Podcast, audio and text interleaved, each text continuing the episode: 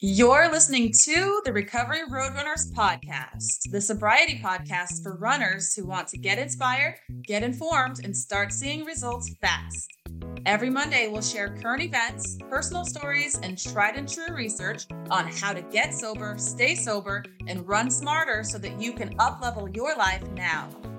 I'm your host, Amber Graziano, founder and president of Recovery Roadrunners, certified running and sobriety coach, K 12 master teacher, and sober mother of two. I've got my co hosts with me, Vinny and Doug, and between the three of us, we've got over 13 years of sobriety and experience running races from 5K to 100 miles.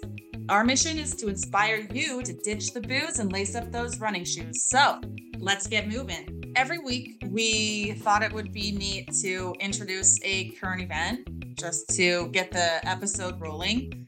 So I came across this. It's the Taco Bell 50K. Now, if anybody listening lives in Denver, this is the race for you.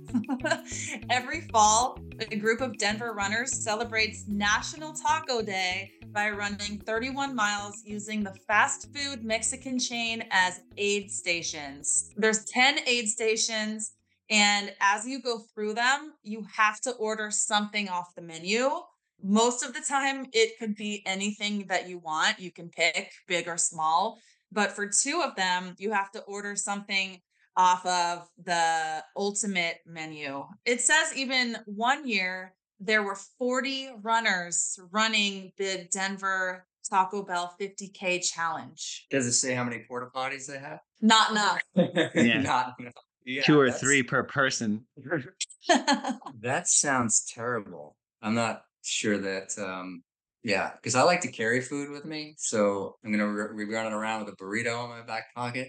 yeah, that sounds terrible. I'm not sure I can make that. I would definitely need some porta potties. As we all know, Taco Bell has a great reputation for clean, fresh, uh, organic food, right? So yeah.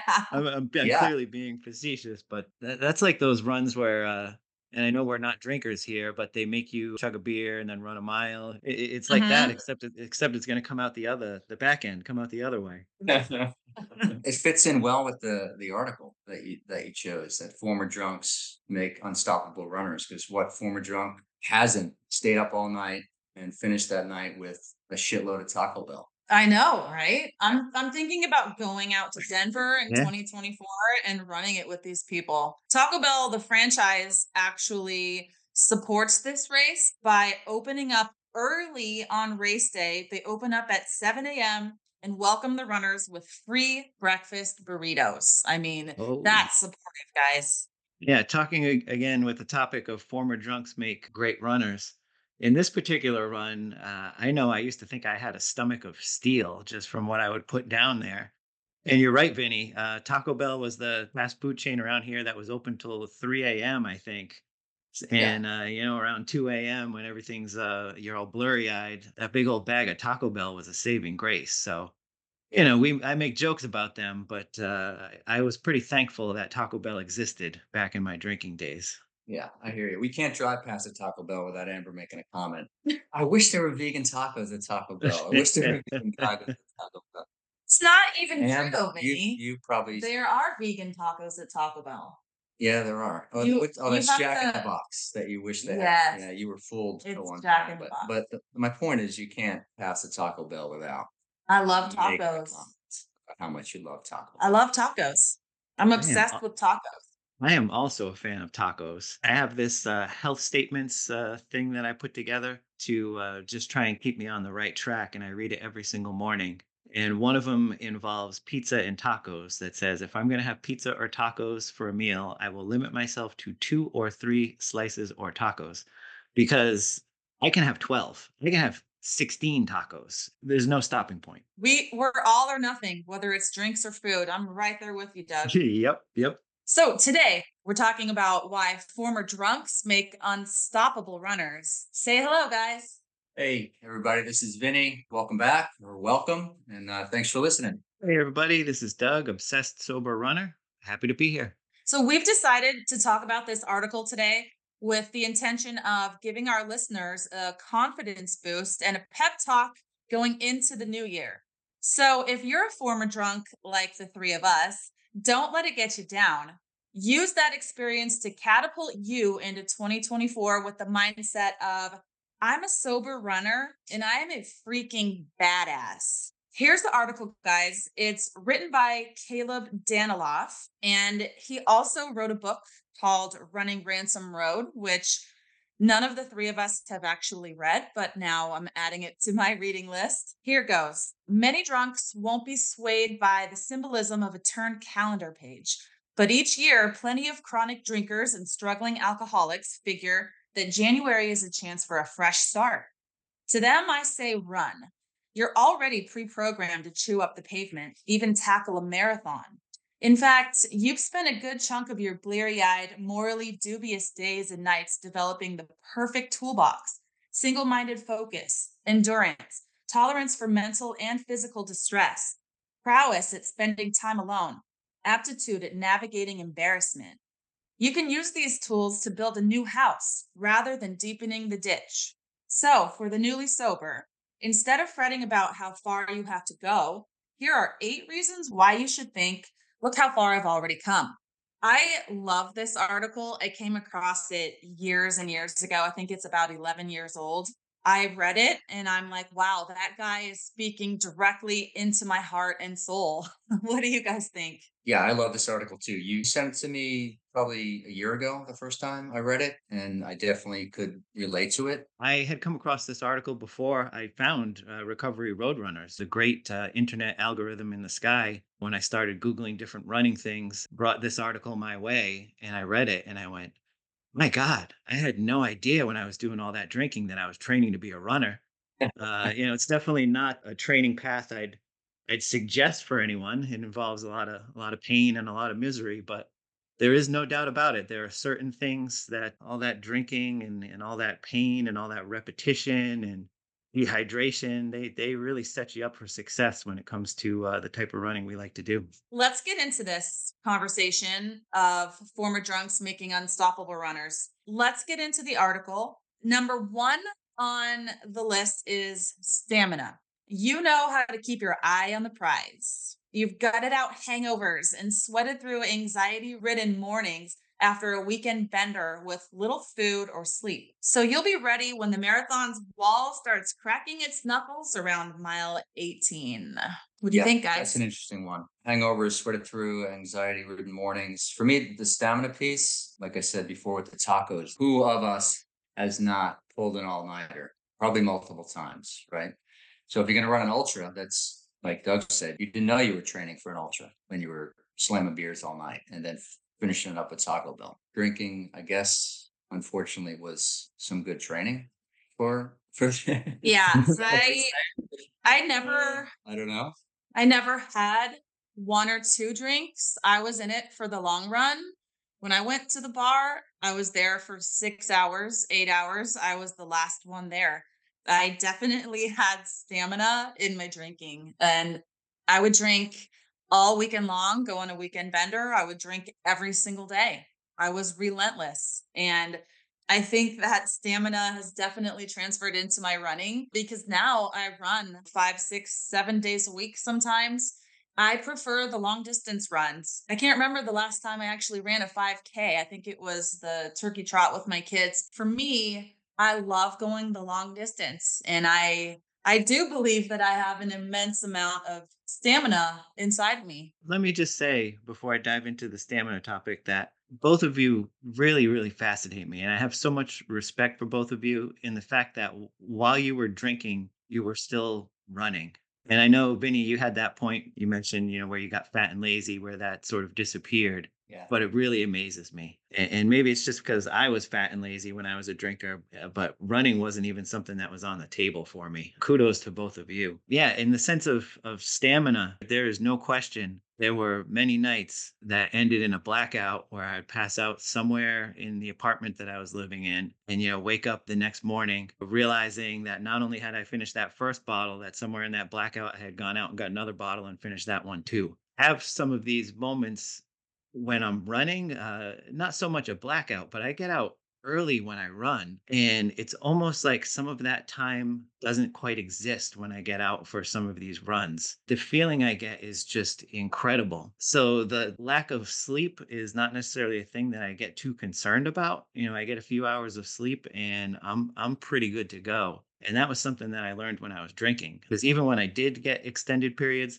I, I found out I wasn't really sleeping. You know, I was never getting into to the REM sleep or the deep sleep uh, because the the alcohol just anesthetizes you and you're you're just passing out. You're not even really getting any rest. Yeah, I can totally see uh, where that stamina piece comes from. Yep. We're like energizer bunnies. We just keep going and going and going. Mhm. okay, so number two, tolerance of physical and mental distress. You're used to skull crushing hangovers, unknown cuts and bruises from the night before, and wincing rays of guilt and shame slicing your brain in half. You'll be able to handle any race day GI issues, race day jitters, or muscle pain. You actually look forward to the pain cave. oh my gosh, pain. I used to wake up every day hungover because I drank wine. And I think wine hangovers are the worst hangovers. I remember driving to work and the sun shining in to my eyes and wincing in pain. I'm like, I got to put my sunglasses on, take Tylenol, put the shades down. It's just too bright. I can't even see the road. And this was my daily commute to work.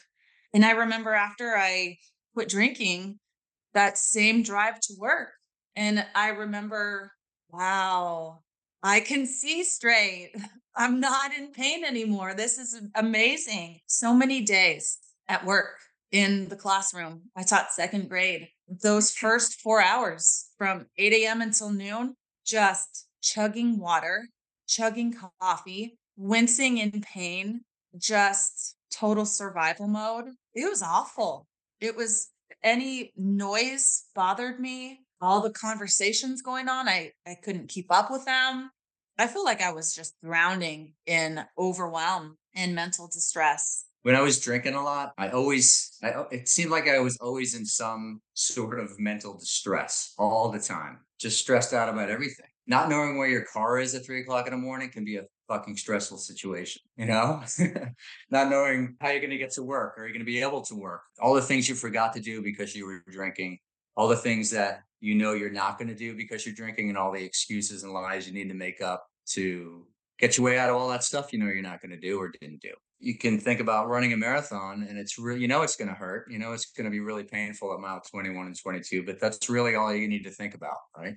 You don't have to think about where your car is and the lies and all that you just need to think about taking the next step knowing what i went through before using that as a tool to get through whatever's in front of me was great training and it's uh I guess it prepared me well for uh, just taking one more step, knowing that that's all I have to do. This one really, really speaks to me the tolerance of physical and mental distress because that sums up so much of what my drinking became. You know, like Vinny said, with the mental distress, so much of my life had just become guilt, shame, remorse, and misery. And just living inside of my head and knowing there was another person in there but I just couldn't get there. I just couldn't become that person and just constantly taking the wrong actions that just kept setting me back. And that was just picking up a drink and picking up another drink, which small aside, repetition as, as an alcoholic is something that really helps us with running. I could keep cracking those beers and pouring those drinks one right after another after another. And that's the same thing we have to do with our steps when we're running. The physical pain one is something that just really speaks to me. I didn't realize it when I was younger, uh, and I mentioned it on a previous episode. Uh, but I'm a skateboarder. I constantly, throughout my my life and in my drinking career, and up until I got sober, was either living in the failure of my past, in this constant level of anxiety, or living in the failure of the future. And I was never present. I was never in the moment. And that's something that I've found through sobriety and in particular uh, through running. Uh, running has really helped me find that. I didn't realize it, but with skateboarding, the pain is something that would bring me into the present. And skateboarding again is something with repetition where I would keep trying a trick and I would fall and I'd get up and I'd try it again and I would fall. And every time I would fall, I was there I was there in the moment and I, I didn't know that's the thing that got me addicted to it. It brought me into a place where I, I wasn't in my head with all of this anxiety. My drinking career eventually brought me there. I had gotten that condition called ascites, where fluid had filled all over my body, where it was difficult to bend my legs. Fluid had gotten into my lungs and it was hard to breathe. And I look back at those moments and how much pain was there, uh, especially not being able to breathe when you're not doing anything. When I go, come on, running, you can't do this to me. No matter how hard I run, it is never going to be as bad as I felt that last year when I was drinking. I go to that and I use that pain to propel me. And I definitely would encourage any drunk who's getting sober and coming into the running world don't forget where you came from and take that pain and use it to propel you. Pain is not actually a bad thing. I've heard lots of runners talk about how they actually look forward to the pain cave.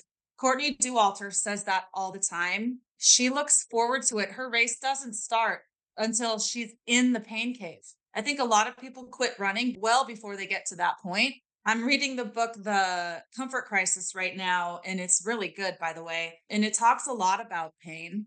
Everything we do is so comfortable from Amazon delivering your box the next day, microwave your food, have your groceries delivered. We don't like to experience a lot of discomfort, but as runners, that's a skill that we need to improve upon. I know that when I'm going to go out running, there's going to be a little bit of pain and discomfort, and I already know that, and I'm okay with that. So, yesterday I twisted my ankle a little bit and I just kind of shook it off, walked it off, and it hurt for the next five miles. Mentally, that's tough because I was only halfway through my run. I knew I still had 10 miles to go. So, with every step, there's pain. How are you going to get through it? It takes practice, it takes mental discipline and focus to keep going when you know you have 10 miles, 13 miles, I think a lot of my life experience has taught me to keep going because I never missed a day's work for being hungover. I forced myself to wake up early every single day to be there. I think that pain, pain can teach us a lot. And if we can learn how to handle the pain, we're going to push ourselves outside of our comfort zone and see what we're really capable of.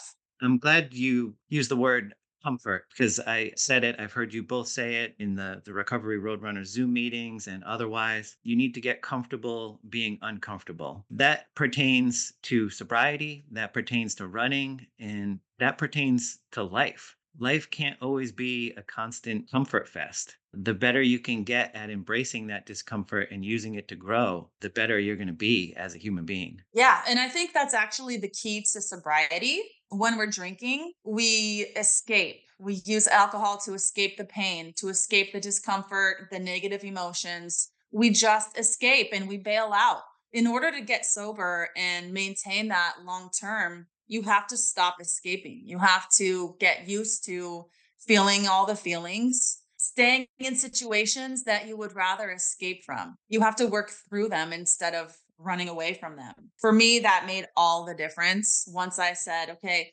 there's no circumstance that is going to come up in which I'm going to drink. I'm going to have to figure out how to handle this on my own without alcohol. Yeah. Alcohol had brought ease and comfort to me until it didn't. Yeah, I hear you there. All right. Number three, pit stop prowess. You're the master of finding even the smallest slice of cover. You have no problem squatting or whipping it out anywhere. You'll save valuable time by skipping the porta potty lines. oh my God. Well, this one just makes me laugh. It brings to mind like a drunk guy pissing on the wall in a dark alley, or like, you know, the line for the ladies' room is 20 deep. So you go into the men's room and uh, what was that story, Vinny? Yeah, we were talking about this the other day, and um, I grew up in New York City, and uh, when I was a kid, we used to go downtown Manhattan, watch the ball drop. When you're getting ready to go home, everybody's trying to get on the last train, and as you can imagine, the, the all the bathrooms are crazy. And I don't, I don't know what it is about women, but they take forever in the bathroom. So the line in the women's bathroom is always three or four times as long as the men's bathroom. So these drunk women would go into the men's bathroom and back up to the urinal and just go. you got to be pretty desperate um, and really want to make that train or really got to go to uh, you know back up to the urinal as a woman in the men's bathroom full of men and just but nobody really gave a shit because everybody's drunk well nobody has time to wait in a line that has 20 people in it when you can just go into the men's room. I don't think there's anybody listening who has not gone in any ladies who have not gone into the men's room. But yeah this one has my mind kind of spinning out a little bit thinking about just all of the drunken shenanigans, it, I'm just like, ooh, just embarrassing stuff. This one really brings me back on some things that I haven't even thought about in quite a long time. My whole friend group for a period where we were all big partiers and, you know, we would just drink everywhere we go. And yeah, there'd be times where we'd be driving from one place to another, you know, going from one party to another party and someone would have to have to take a pee and you know, we just pull over on the side of the road and, you know, someone would just, uh, one of the women would just pop a squat in someone's front yard. You know, it, it just didn't matter because, because we didn't care. And I, I remember too, we, we had, uh, depends parties. Did you guys ever have one of these where, uh, you would wear Oh, the, uh, adult, no. uh, yeah, you'd wear the adult diapers. That way no one had to go to the bathroom and you just drank and drank and drank and drank. that's dedication right there man yeah. Oh yeah. Yeah. i want to see pictures of that probably I don't know if there's pictures. There might be old um, eight millimeter film I could dig up. Uh, we used to film You know- film so much of our lives. amber's going to keep talking to avoid the story that i want to tell probably um, no, I was going to tell a story first. I'm going to tell my story first. So Okay. Amber keeps talking about this, and it reminds her. Of, so pit stop. Amber is the queen of of the impromptu pit stop on a run. Doesn't matter where we are, she can uh, seek out and find the perfect spot to relieve herself, which happens quite a lot. I've never seen anybody pee so much in my life. Well, I drink a lot of coffee and a lot of water, so it got to go. Yeah. So there we were. We're at the Dick Collins 50 mile race, 40 miles in, and it's getting really, really hard. We're both over it. I had to pee, so I just pulled up. I don't even think I went in the bush. I just stopped on the on the trail. I started bitching and moaning about the hills and I'm over this race and wah wah wah. I was basically crying. And I turn and Amber's talking to me and she's she's peeing. But little did we know that she was peeing on top of some poison oak we knew two days later. so Amber got poison oak all over her butt. And it was bad. A bad case of poison oak all over your ass is not a pleasant situation. I don't know if you've, I've had poison oak on most parts of my body, and it's not pleasant. Yeah, I, I just got to say, I've had poison oak before, but never there. I, yeah, I just squatted into some brushy area without looking. And it wasn't until two days later that I knew something was wrong. I was like, uh oh. It's so if you've never had poison oak, guys, first it gets really, really hot. And then it starts to turn hard like a turtle shell. This was like a six inch poison oak spot. It was really hot, really itchy, and really hard, like a shell on my ass. And it lasted for almost a month. I put that cream stuff on it multiple times a day. It was complete misery. Let's just say that I learned my lesson. That was that was a tough lesson to learn. Yeah. Watch where you squat mm, in the woods. Yeah. Yeah. I was gonna say that was probably pretty uncomfortable, and I'll give you a pass on that one. That's not one you ever have to learn to be comfortable with. it's okay.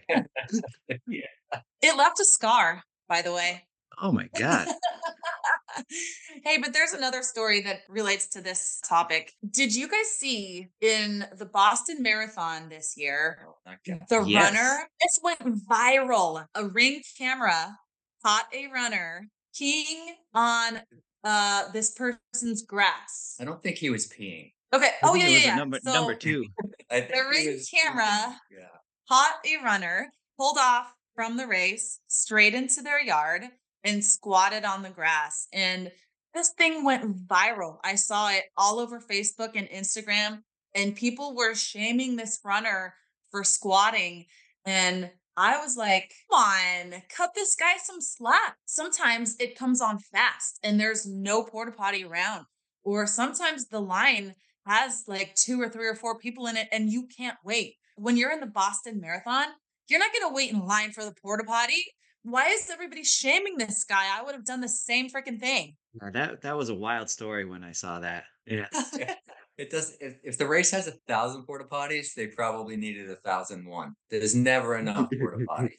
I don't know how many times I've peed on a porta potty, on the outside of a porta potty. Yeah, again, this is a perfect analog of drinking taught you exactly what you need to do when you're doing these marathons and ultra runs.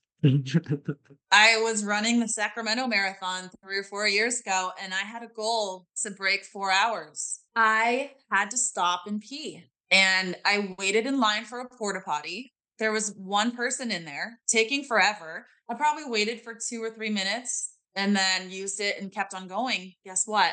That cost me. I did not break four hours that day. I think it was 405. So I was thinking, shoot, the time that I spent in line for that porta potty just cost me my goal time. That's how it happens, guys. What does it say about us that we spent the most time on the peeing and pooping section of this article? We, We're we can keep uh we can keep going here. Yeah. there was there was sure this we there was this one time. Yeah. okay, number four. Let's move on from the poop. Number four, self talk. For years, you've either convinced yourself things weren't as bad as they really were, or simply censored the subject. You've honed your self deception and denial skills. These powers of persuasion will always come in handy in a 26.2 miler when your thighs turn into fire hydrants and you still have seven miles to go. For 25 years, I told myself, I don't have a problem. There's nothing wrong here. You drink like everybody else. Classic denial, convincing myself that things weren't bad. I was the typical drunk who was drinking enough to black out, drinking so much I threw up and threw up again. I should have realized a lot sooner, probably, that I had a problem. You know, like I said, I woke up every morning hungover. I never had one or two. I could not stop once I started drinking. But the mental chatter that was in my head was, yeah, this is normal. Everybody else drinks just like me. This is just what people do. This is what college is. This is what my 20s are for. I deserve it because I ran 20 miles today. I deserve it because I just finished a half marathon or a marathon and now I'm going to celebrate. The talk that was in my head was I earned it. I need it. There's nothing wrong with me. Yeah, I'm a I'm a big self talker. I don't uh, bring any like music or anything on most of my runs, and I've been known to to talk to myself to work out problems, and sometimes that's I, I I would even talk out loud to myself. I'm not really sure why, but yeah, some big major life decisions I've made after running really really long distances. After it's it's really sucking and it really hurts. Comes in handy that when you're you're trying to push through and finish a difficult race, or you know you're at mile 22 of a marathon, or it's three o'clock in the morning and you want to keep running until the sun comes up. You're gonna have to have some serious conversations with yourself because you're going to want to quit. If you're used to talking yourself out of quitting, then you can, you can do that. You're going to talk to anybody who's going to listen. The guy running next to you, you're going to talk to yourself, you're going to talk to God. Whoever is going to listen. So self-talk for me is a is a huge thing. It's helped me make, like I said, make big decisions. It's helped me finish races. And maybe a lot of it stems from my drinking days when I was trying to convince myself that I wasn't doing harm to my body or people around me or I just I wasn't a shitty person and a liar. Now I I put it to good use, I think. Self-talk. Oh my goodness. I have a couple of different voices in my head. Uh, I referred to it on a previous episode as the ghost in my head. That's that's the old voice of my alcoholism, and that's the one my entire life that told me I wasn't good enough. You're never going to be anything. Why even try? You're just going to fail. And for a good portion of my life, that is the voice that dominated me uh, up there. And once I got into sobriety, for me, I followed through the 12 steps of Alcoholics Anonymous. That's what really started to awaken me to the idea of changing my mindset and changing my perception of things and and starting to work on mental toughness. And then once I found running, that uh, that voice was there. Boy, was that voice there again, going, "What are you doing? This is really hard. You don't need to do this. You should stop. You can stop. Oh, you went one mile. You went two miles. Learning how to deal with that voice, realizing that that voice is just thoughts in my head and that I am above and beyond those thoughts was just such an amazing thing for me to find out in my life. Uh, meditation has helped me to take that to another level. I just had a run like that today. All of a sudden, I had all of these doubts in my head about, you know, what am I doing? Am I going to be able to make this goal in February? You know, what what are you doing with your life? And it, it just came out of nowhere. So that voice is still very much there, but I've just learned how to deal with it. I set it to the side today. I leaned into my stubbornness. I just kept going because I knew once I finished, I'm going to reinforce those things in my head that make me a stronger person. On the flip side of that, I found the positive voice in my head, which is there a good majority of the time that tells me I am good enough, that I can do these things, that I can be successful, that I can achieve my goals. And for me, it's been trying to strengthen that portion and trying to push the other one aside. So yeah, there's constant conversations going on in my head. That self-talk is is like a a couple of crazy people up there, you know? There's a really good 4-minute video that talks about this by David Goggins. It's called Wake Up Motherfucker, the most inspiring 4-minute video you will ever hear. He talks about the bitch voice and the badass voice. He doesn't have those terms, but it's just what you're saying, Doug. You have that bitch voice in your head that's trying to keep you comfortable. It's trying to keep you small and safe. And it's going to say, You've run far enough. Go ahead and sleep in. You've worked hard enough. Go ahead and treat yourself to a drink. No, that's your bitch voice. And if we want to become a badass, we have to shut that bitch voice down and literally do the opposite of what it's saying. It takes mindfulness to, first of all, be able to hear that bitch voice inside your head and recognize it for what it is. So when it says, you've run far enough, it's time to stop, do the exact opposite. Always keep going, run another half mile or a mile, finish that run. If you said you're going to run 10 miles, run 10 miles. Don't run nine. If you said you're not going to drink for 30 days, 31 days in January, commit to that and do it. Don't don't listen to that bitch voice that says, "Oh, I stayed sober a week. I think I'm going to toss in the towel and just, you know, have a drink today." No, do the exact opposite of those pesky thoughts that are keeping you comfortable and safe because nobody ever experienced growth inside their comfort zone. You have to do the opposite of that bitch voice if you want to be a badass. So start listening to your own thoughts and challenge them because every thought that comes into your head is not true. Most of them are lies. Most of them are lies. And it's so funny. Once I got sober, I started to hear that internal dialogue and I'm like, wow, I'm noticing my thoughts. And a lot of this stuff is just straight up garbage. When I'm on a long run and my bitch voice says, You're too tired, your feet hurt, you can't keep going, you might as well just stop and call an Uber. I laugh at it. I'm like, oh my God, listen to this dialogue that's in my head. It is so freaking silly. I'm not going to stop running and call an Uber. Go fuck yourself, mm. bitch voice. And I keep going. At that point, eat a gel or drink some water and shut that voice up. I learned that you are not your thoughts. That was just a huge concept for me because I had just been, my thoughts determined everything in my life for a period of time. But I've heard you talk about this before, Amber, about, you know, rewriting your identity. And I love it. David Goggins talks about that in his book, how there was David Goggins. And then when he was doing these runs, it was Goggins and that was a totally different person and a totally different persona that he could he could pull out and you can have fun with this. You you can create little characters for yourself if that's what's going to push you through and shut up that stupid voice in your head. Oh hell yeah it's the alter ego and like Catra Corbett she's known as the dirt diva. If anybody's listening i'm looking for an alter ego instead of calling me amber i'm trying to think of uh what i could call myself as i'm out there running so if you have a name for me, go ahead and send it my way. But yeah, Goggins is Goggins. She's the dirt diva. And you got to do what you got to do, man, to put yourself into that badass superhero mindset of, I am not going to quit. It is not in my nature. I'm going to finish this race. I'm going to stay sober no matter what. No excuses. You got to kill your excuses. Let's move on to number five. You know, solitude.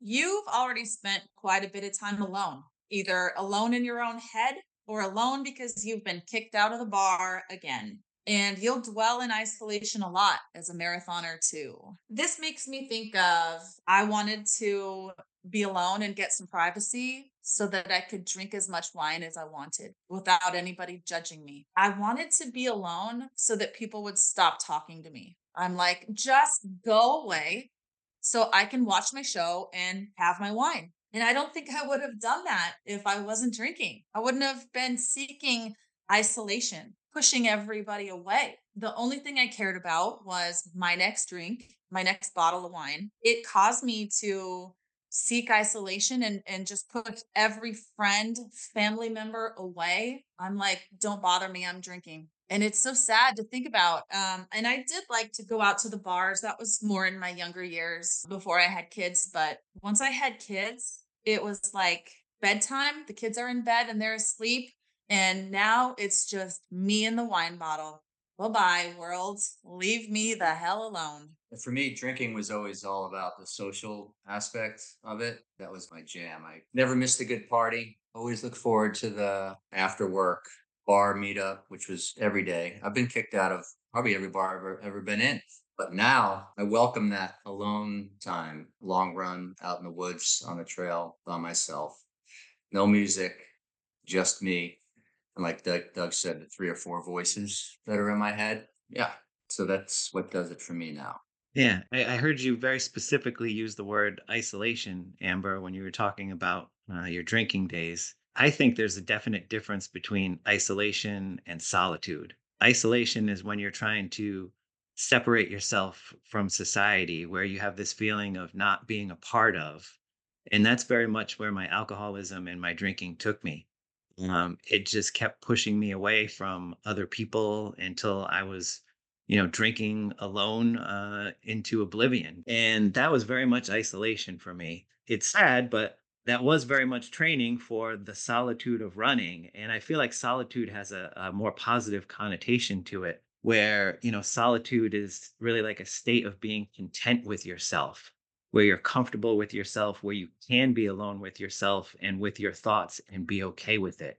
That's what I'm working towards when I run. I'd like to be a more social runner, but I've done most of my running alone. I've gone to most of my runs alone until I met my wonderful wife, who's been so supportive. Um, she comes to the majority of my runs, and that's been wonderful. But I've I've found it hard for my for myself to find a running buddy. I'm jealous of both of you that that you get to go out together. But then there's a part of me that goes, I like just getting out on my own. I like to do my own thing. Yeah. And to be honest with you, Vinny and I, I mean, he just said he doesn't listen to music, he doesn't listen to podcasts, nothing. He doesn't bring headphones when he runs. And I do. So half the time I put them in my little fanny pack and don't take them out because I want to talk to Vinny. But the other half the time, I put at least one earbud in because I want to listen to music. I want to listen to my next audiobook. And I'm like, sorry, Vinny, this is what I love to do. I love to run and put my headphones in and zone out. And it's nothing against you. It's not because I don't want to talk to you. It's because I want to listen to this audiobook and this is my time to do that.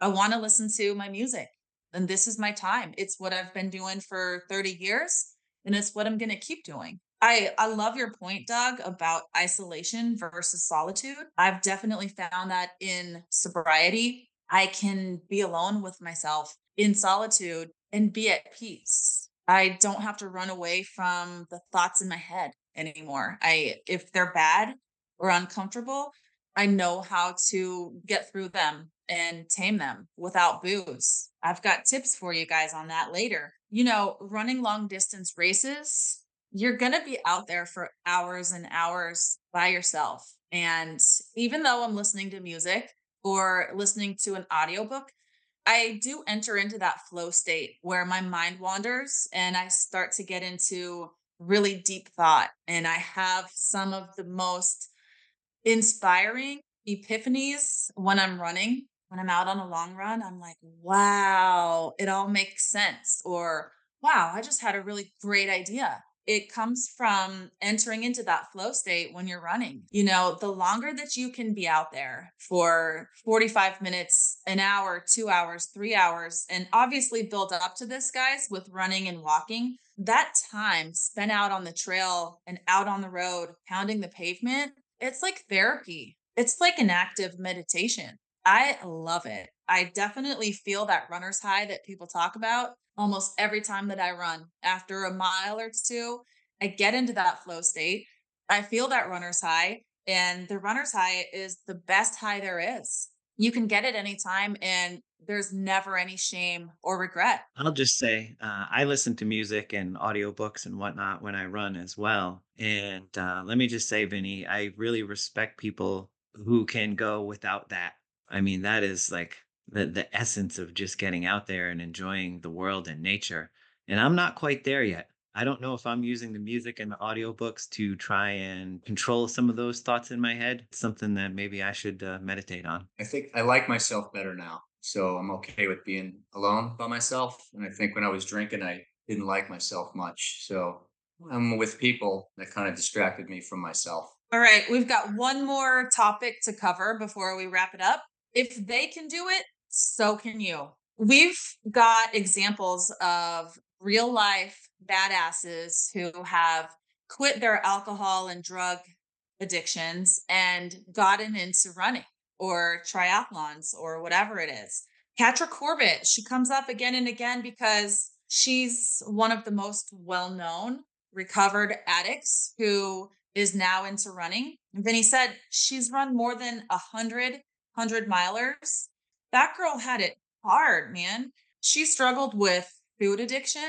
I think it was anorexia and bulimia. She suffers from mental illness, from alcoholism. I think she might have dabbled in with pills.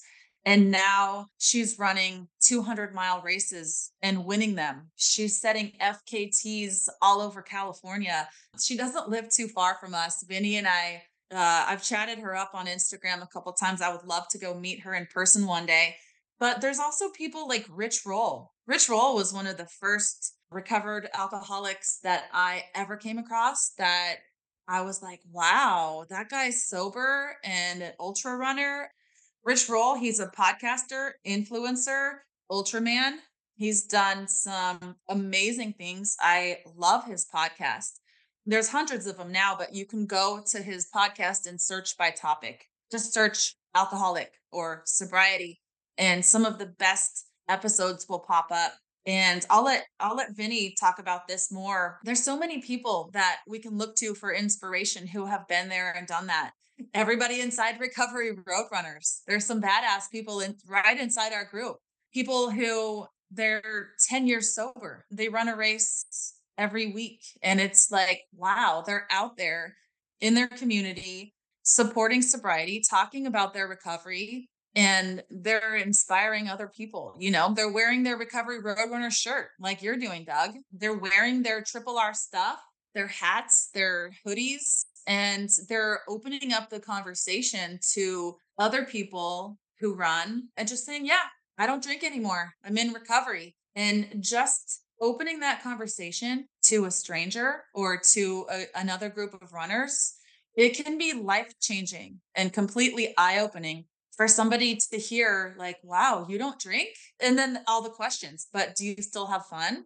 You know, like, how do you do it? All the stuff. You never know who you might be talking to that needs to hear your message of how you got sober, how you did it, why you did it, that life is better on the other side so just looking into the community, there's hundreds of books that you can read about sober athletes, sober Iron men. What do you think, Vinny? I know you have your list. If you needed any real life examples or real life proof that former junks do make unstoppable runners, there are, like I said, plenty of real life examples. And some of these people may be familiar to the listeners, people like Catra Corbett. She's also an author. She's awesome. I've seen her on a Rich Roll podcast, I think a couple times. Her running resume is just amazing. She's run over 100 100 mile races, including the Badwater 135. She's the oldest finisher of the Triple Crown of 200 mile races.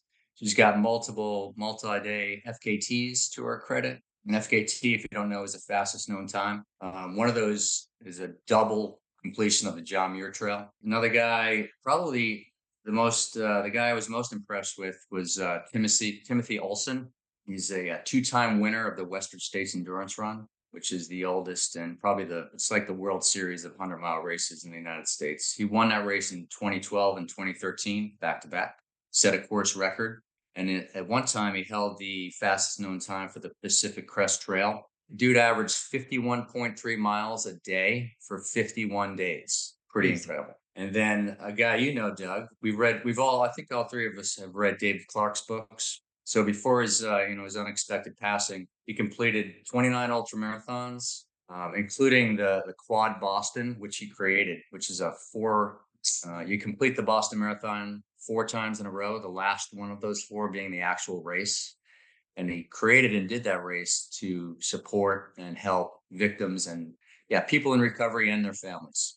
Plenty of evidence out there that uh, former drunks do make unstoppable, great runners. Yeah, you had uh, turned me on to the David Clark book, and I just couldn't believe the similarities in our stories. I mean, it's like that on any sober uh, runner I come across. Uh, the similarities are immense, but uh, David Clark in particular really spoke to me. I mean, there were just some eerie, eerie similarities. He had an idea in that book.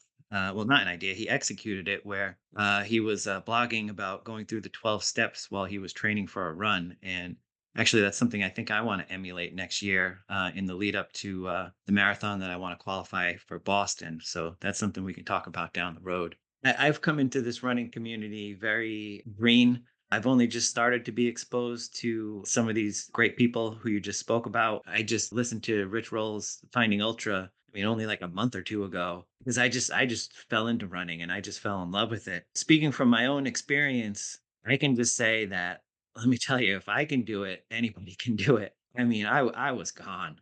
I you know uh, I was 350 pounds. Uh, I, I couldn't walk up a set of stairs, and it, it, it's again just you know getting to that place of of wanting to change, finding the willingness to change, and and taking action. You know, one little little tip and little piece of advice that I can give is for for anyone who's competitive, be competitive with yourself don't compare yourself to other people because there's always going to be people who are faster than you. There's always going to be people who have more sobriety than you. Don't compare, relate. And if you do those things, you will find that you improve and eventually there will be no competition because you're constantly beating yourself. Yeah, I love that. That's a really good point. I've had a lot of conversations with people who I coach and they say, well, I see you on Strava, Amber, and you're running 20 miles at 930 pace. I can't do that.